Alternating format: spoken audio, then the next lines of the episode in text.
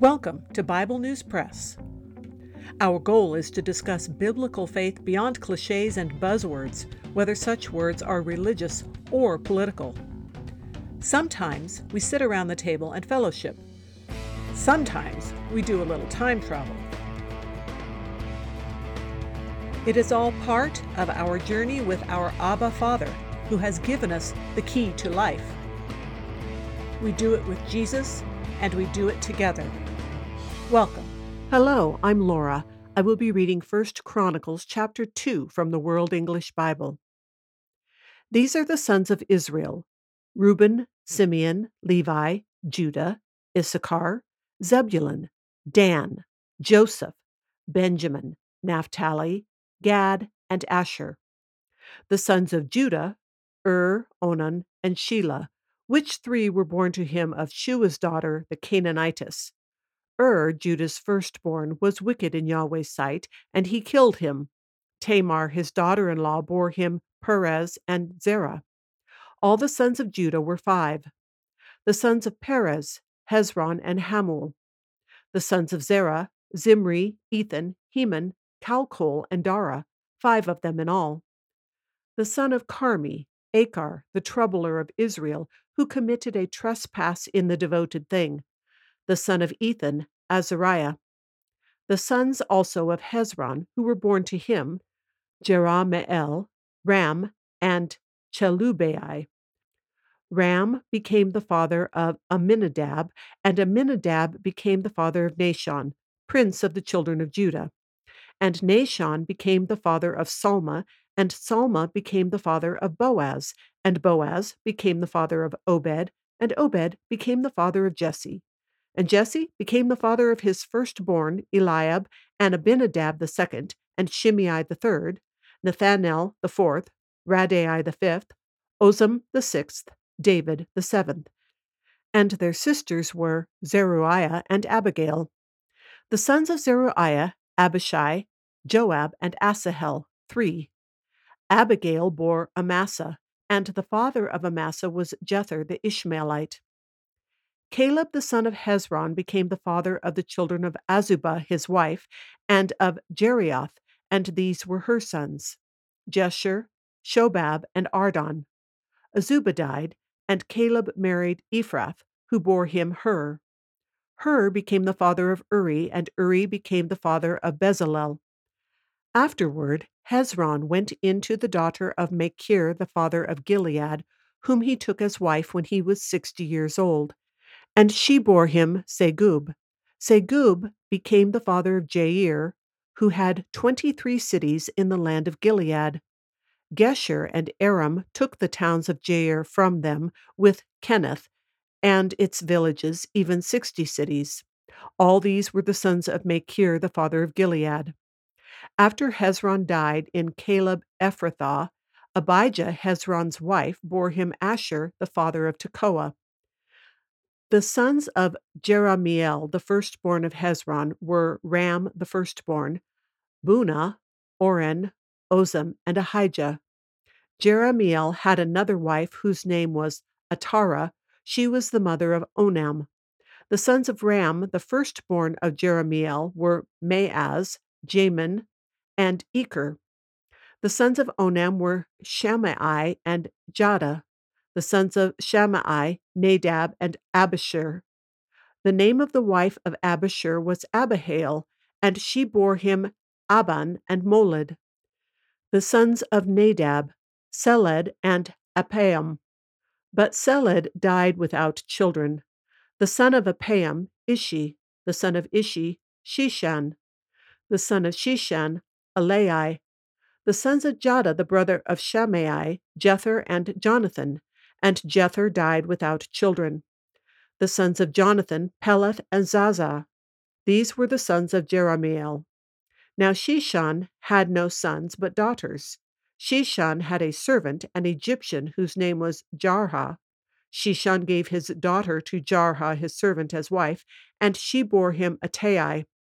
Attai became the father of Nathan, and Nathan became the father of Zabad, and Zabad became the father of Ephlal, and Ephlal became the father of Obed, and Obed became the father of Jehu, and Jehu became the father of Azariah. And Azariah became the father of Helez, and Helez became the father of Eleasa, and Eleasa became the father of Sismai, and Sismai became the father of Shallum, and Shallum became the father of Jechamiah, and Jechamiah became the father of Elishama.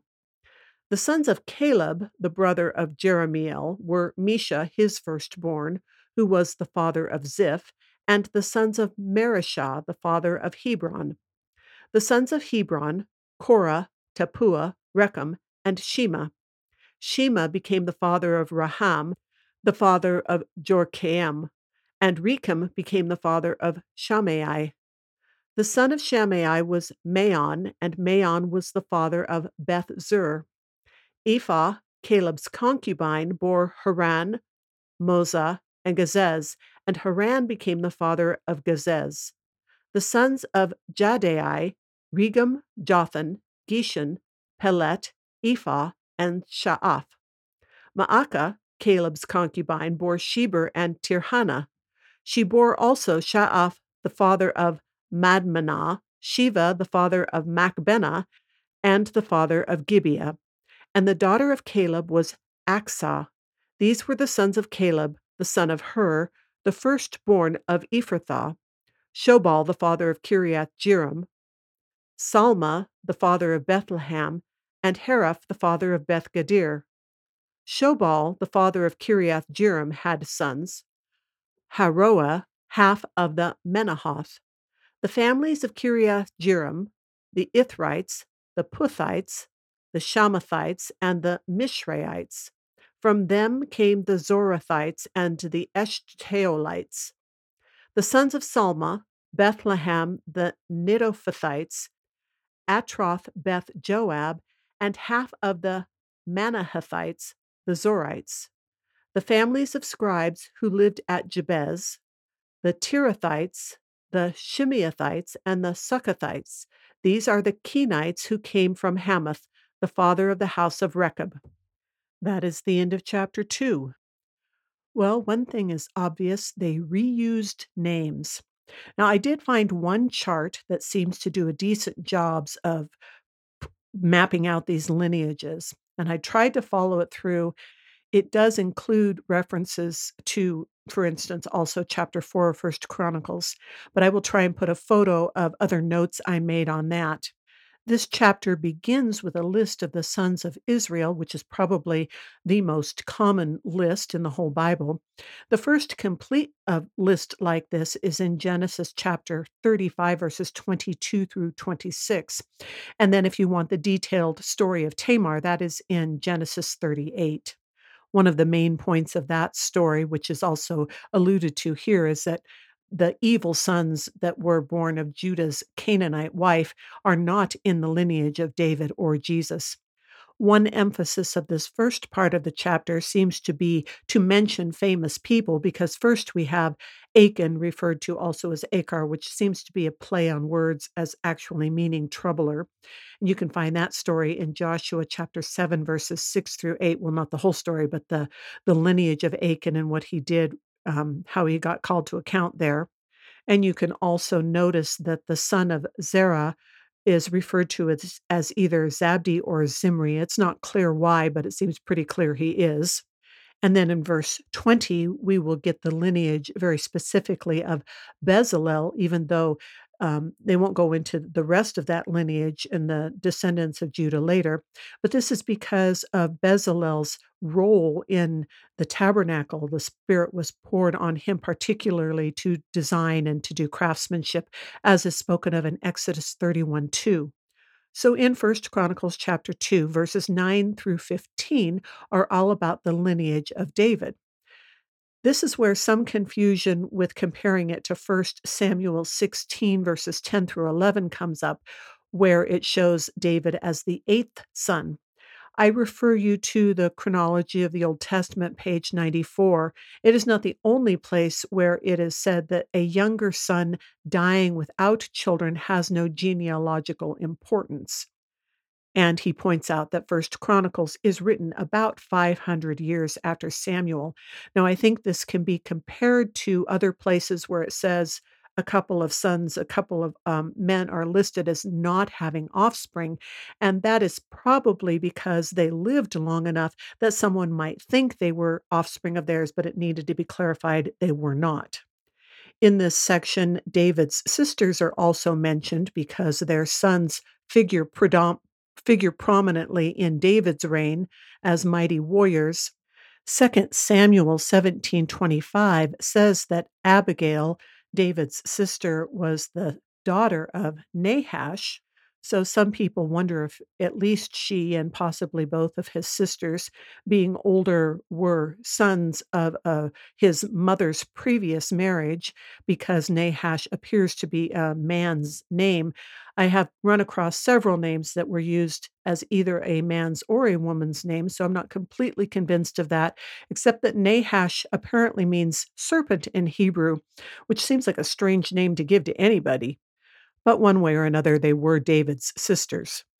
And then verse 17 here, where it says that Abigail bore Amasa, brings up another puzzle because here it says that the father of Amasa was Jether the Ishmaelite, but if you look in the same verses in the same verse, 2 Samuel 17 25, it says he was the son of Ithra, an Israelite. This is probably as good a place as any to bring up the fact that the use of someone being the father or the son in many places in this gene- genealogy is meant to be descended from, unless it specifically says something like he was the firstborn of so and so.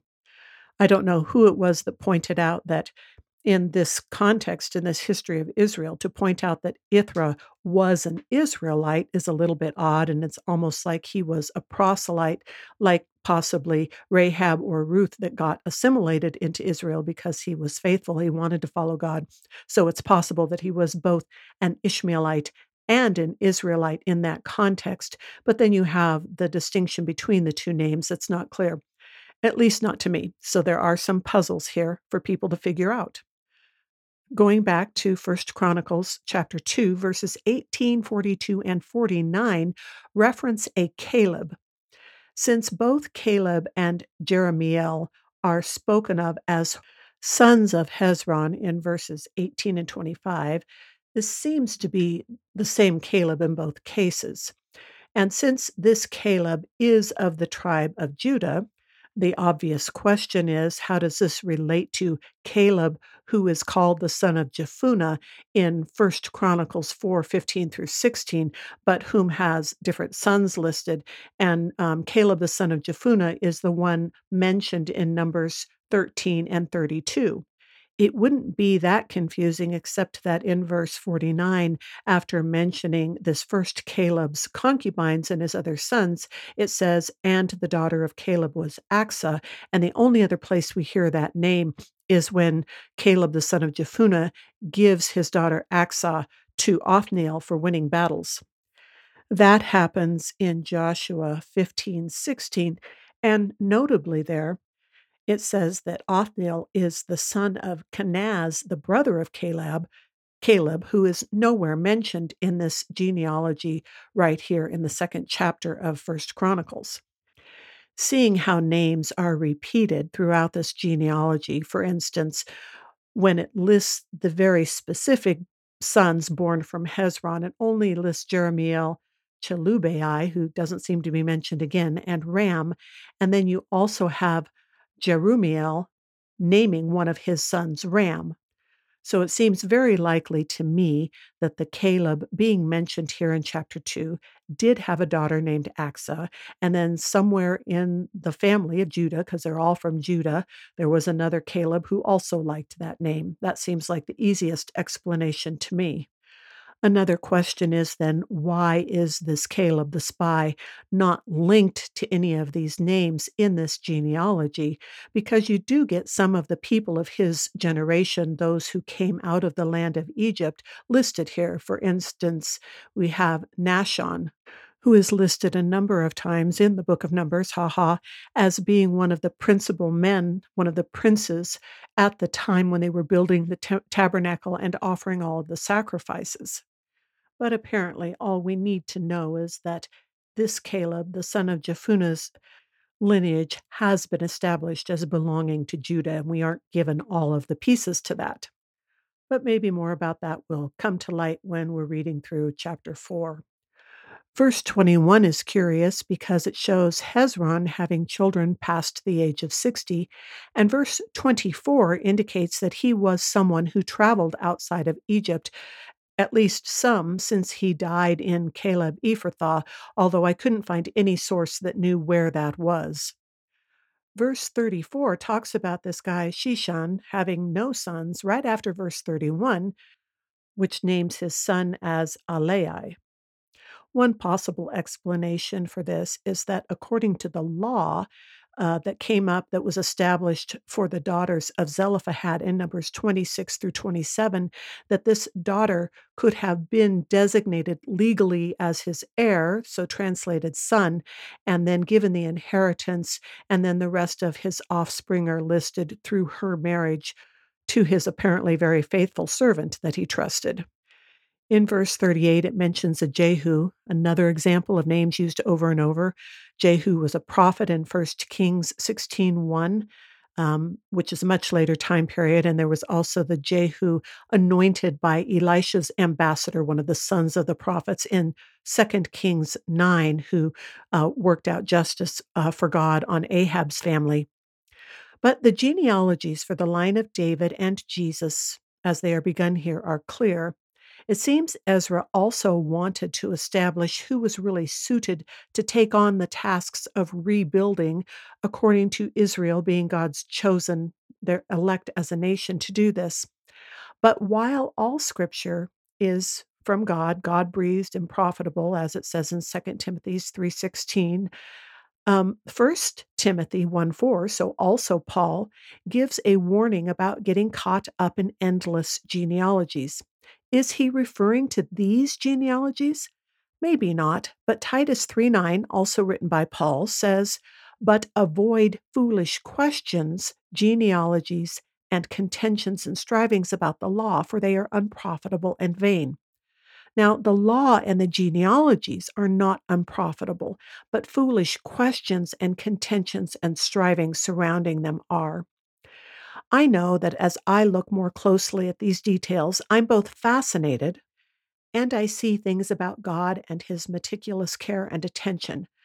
But what I don't understand, and whether I will or not, I don't know, does not detract from the obvious truth and the already verified reliability of Scripture. Again, the gospel is simple and clear enough, unchanging for a child to understand and hope in but God is still making himself and his plans for the ages known. That's all for today. Thanks for listening. That is the Bible News Press segment for today, but not the end of our journey.